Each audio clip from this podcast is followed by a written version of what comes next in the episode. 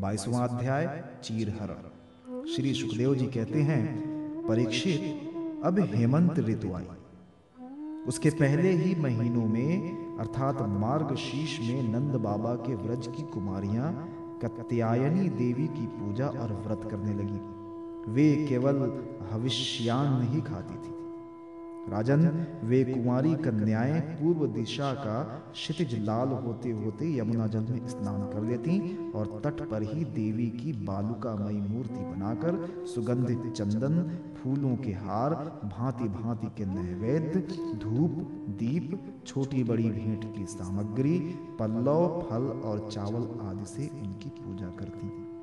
साथ ही हे कात्यायनी, हे महामाए हे महायोगिनी, हे सबकी एकमात्र स्वामिनी, आप नंद नंदन श्री कृष्ण को हमारा पति बना दीजिए। देवी हम आपके चरणों में नमस्कार करती हैं। इस मंत्र का जप करती हुई वे कुमारियाँ देवी की आराधना करती। इस प्रकार उन कुमारियों ने, जिनका मन श्री कृष्ण पर निक्षावर हो चुका था, इस संकल्प के साथ एक महीने तक भद्रकाली की भली भांति पूजा की कि नंद नंदन श्याम सुंदर ही हमारे पति वे प्रतिदिन उषा काल में ही नाम ले लेकर एक दूसरी सखी को पुकार लेती और परस्पर हाथ में हाथ डालकर ऊँचे स्वर से भगवान श्री कृष्ण की लीला तथा नामों का गान करती हुई यमुना जल में स्नान करने के लिए जाती थी। एक दिन जब कुमारियों ने प्रतिदिन की भांति यमुना जी के तट पर जाकर अपने अपने वस्त्र उतार दिए और भगवान श्री कृष्ण के गुणों का गान करती हुई बड़े आनंद से जल क्रीड़ा करने लगी। परीक्षित भगवान श्री कृष्ण सनकादि योगियों और शंकर आदि योगेश्वरों के भी ईश्वर हैं। उनसे गोपियों की अभिलाषा छिपी न रही। वे उनका अभिप्राय जानकर अपने सखा ग्वालमालों के साथ उन कुमारियों की साधना सफल करने के लिए यमुना तट पर गए। उन्होंने अकेले ही उन गोपियों के सारे वस्त्र उठा लिए और बड़ी फुर्ती से वे एक कदम के वृक्ष पर चढ़ गए। साथ ही ग्वालवाल ठठा ठठा कर हंसने लगे और स्वयं श्री कृष्ण भी हँसते हुए गोपियों से हँसी की बात कहने लगे। हरी कुमारियों, तुम यहाँ आकर इच्छा हो तो अपने अपने वस्त्र ले जाओ। मैं तुम लोगों से सच सच कहता हूँ, हँसी बिल्कुल नहीं करता। तुम लोग व्रत करते करते दुबली हो गई हो। ये मेरे सखा ग्वाल बाल जानते हैं कि मैंने कभी कोई झूठी बात नहीं कही है। सुंदरियों, तुम्हारी इच्छा हो तो अलग अलग आकर अपने अपने वस्त्र ले लो या सब एक साथ ही आ जाओ, मुझे इसमें कोई आपत्ति नहीं है। भगवान की ये हँसी मस्खरी देखकर गोपियों का हृदय प्रेम से सराबोर हो गया। वे तनिक सकुचाकर एक दूसरी की ओर देखने और मुस्कुराने लगे। जल से बाहर नहीं निकले। जब भगवान ने हँसी हँसी में ये बात कही, तब उनके विनोद से कुमारियों का चित्त और भी उनकी ओर खींच गया। वे ठंडे पानी में कंठ तक डूबी हुई थीं और उनका शरीर थर थर काँप रहा था। उन्होंने श्री कृष्ण से कहा, प्यारे कृष्ण, तुम ऐसी अनीति मत करो। हम जानती हैं कि तुम नंद बाबा के लाडले लाल हो, हमारे प्यारे हो, सारे व्रजवासी तुम्हारी सराहना करते हैं। देखो, हम जाड़े के मारे ठिठुर रही हैं, तुम हमें हमारे वस्त्र दे दो।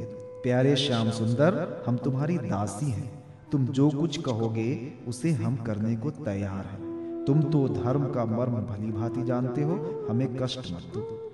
हमारे वस्त्र हमें दे दो, नहीं तो हम जाकर नंद बाबा से कह देंगे। भगवान श्री कृष्ण ने कहा, कुमारियों, तुम्हारी मुस्कान पवित्रता और प्रेम से भरी है। देखो, जब तुम अपने को मेरी दासी स्वीकार करती हो और मेरी आज्ञा का पालन करना चाहती हो तो यहाँ आकर अपने अपने वस्त्र ले लो। परीक्षित, वे कुमारियाँ ठंड से ठिठुर रही थीं और काँप रही थीं। भगवान की ऐसी बात सुनकर वे अपने दोनों हाथों से गुप्त अंगों को छिपाकर यमुना जी से बाहर निकली। उस समय ठंड उन्हें बहुत ही सता रही थी। उनके इस शुद्ध भाव से भगवान बहुत ही प्रसन्न हुए। उनको अपने पास आई देखकर उन्होंने गोपियों के वस्त्र अपने कंधे पर रख लिए और बड़ी प्रसन्नता से मुस्कुराते हुए बोले, अरे गोपियों, तुमने जो व्रत लिया था, उसे अच्छी तरह निभाया है, इसमें संदेह नहीं। परंतु इस अवस्था में वस्त्रहीन होकर तुमने जल में स्नान किया है, इससे तो जल के अधिष्ठात्र देवता वरुण का तथा यमुना जी का अपराध हुआ है। अतः अब इस दोष की शांति के लिए तुम अपने हाथ जोड़कर सिर से लगाओ और उन्हें झुककर प्रणाम करो। तदनंतर अपने अपने वस्त्र ले जाओ। भगवान श्री कृष्ण की बात सुनकर उन व्रज कुमारियों ने ऐसा ही समझा कि वास्तव में वस्त्रहीन होकर स्नान करने से हमारे व्रत में त्रुटि आ गई। अतः उनकी निर्विघ्न पूर्ति के लिए उन्होंने समस्त कर्मों के साक्षी श्री कृष्ण को नमस्कार किया। क्योंकि उन्हें नमस्कार करने से ही सारी त्रुटियों और अपराधों का मार्जन हो जाता। जब यशोदा नंदन भगवान श्री कृष्ण ने देखा कि सब की सब कुमारियाँ मेरी आज्ञा के अनुसार प्रणाम कर रही हैं, तब वे बहुत ही प्रसन्न हुए। उनके हृदय में करुणा उमड़ आई और उन्होंने उनके वस्त्र दे दिए। प्रिय परीक्षित श्री कृष्ण ने कुमारियों से छल भरी बातें की, उनका लज्जा संकोच छुड़ाया, हँसी की और उन्हें कठपुतलियों के समान नचाया। यहाँ तक कि उनके वस्त्र तक हर लिए, फिर भी वे उनसे रुष्ट नहीं हुई। उनकी इन चेष्टाओं को दोष नहीं माना, बल्कि अपने प्रियतम के संग से वे और भी प्रसन्न हुए परीक्षित। गोपियों ने अपने अपने वस्त्र पहन लिए, परंतु श्री कृष्ण ने उनके चित्त को इस प्रकार अपने वश में कर रखा था कि वे वहाँ से एक पग भी न चल सकी। अपने प्रियतम के समागम के लिए सज कर वे उन्हीं की ओर लजीली चितवन से निहारती रही भगवान श्री कृष्ण ने देखा कि उन कुमारियों ने उनके चरण कमलों के स्पर्श की कामना से ही व्रत धारण किया है और उनके जीवन का यही एकमात्र संकल्प है। तब गोपियों के प्रेम के अधीन होकर उखलतक में बंध जाने वाले भगवान ने उनसे कहा, मेरी परम प्रेयसी कुमारियों, मैं तुम्हारा यह संकल्प जानता हूँ कि तुम मेरी पूजा करना चाहती हो। मैं तुम्हारी इस अभिलाषा का अनुमोदन करता हूँ तुम्हारा यह संकल्प सत्य होगा। तुम मेरी पूजा कर सकोगे। जिन्होंने अपना मन और प्राण मुझे समर्पित कर रखा है, उनकी कामनाएँ उन्हें सांसारिक भोगों की ओर ले जाने में समर्थ नहीं होती। ठीक वैसे ही, जैसे भुने या उबाले हुए बीज फिर अंकुर के रूप में उगने के योग्य नहीं रह जाते, इसलिए कुमारियों, अब तुम अपने अपने घर लौट जाओ। तुम्हारी साधना सिद्ध हो गई है। तुम आने वाली शरद ऋतु की रात्रियों में मेरे साथ विहार करोगे। सतियों इसी उद्देश्य से तो तुम लोगों ने ये व्रत और कात्यायनी देवी की पूजा की थी। श्री सुखदेव जी कहते हैं परीक्षित भगवान की आज्ञा पाकर वे कुमारियाँ भगवान श्री कृष्ण के चरण कमलों का ध्यान करती हुई जाने की इच्छा न होने पर भी बड़े कष्ट से व्रज में गई।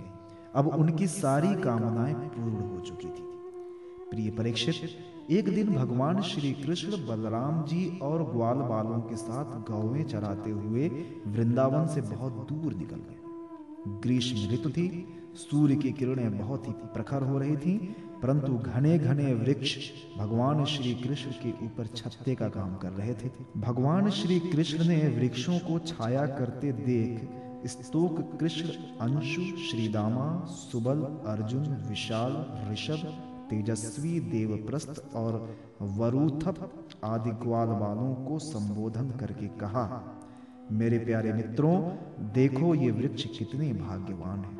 इनका सारा जीवन केवल दूसरों की भलाई के लिए ही है।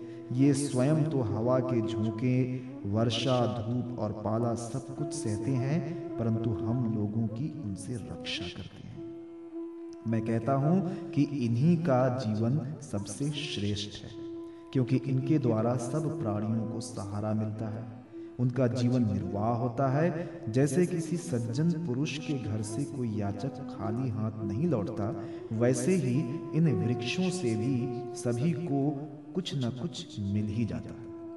ये अपने पत्ते, फूल, फल, छाया, जड़, छाल, लकड़ी, गंध, गोंद, राख, कोयला अंकुर आदि कोपलों से भी लोगों की कामना पूर्ण करती हैं। मेरे प्यारे मित्रों, संसार में प्राणी तो बहुत हैं, परंतु उनके जीवन की सफलता इतने में ही है कि जहाँ तक हो सके अपने धन से, विवेक विचार से, वाणी से और प्राणों से भी ऐसे ही कर्म किए जाएँ जिनसे दूसरों की भलाई हो। परीक्षित, दोनों ओर के वृक्ष नई नई कोपलों, गुच्छों फल फूलों और पत्तों से लद रहे थे। उनकी डालियाँ पृथ्वी तक झुकी हुई थीं। इस प्रकार भाषण करते हुए भगवान श्री कृष्ण उन्हीं के बीच से यमुना तट पर निकल आए।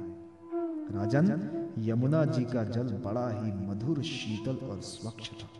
उन लोगों ने पहले गौओं को पिलाया और इसके बाद स्वयं जी भर कर स्वाद जल का पान किया। परीक्षित, जिस समय वे यमुना जी के तट पर हरे भरे उपवन में बड़ी स्वतंत्रता से अपनी गौवें चरा रहे थे, उसी समय कुछ भूखे ग्वालों ने भगवान श्री कृष्ण और बलराम जी के पास आकर ये बात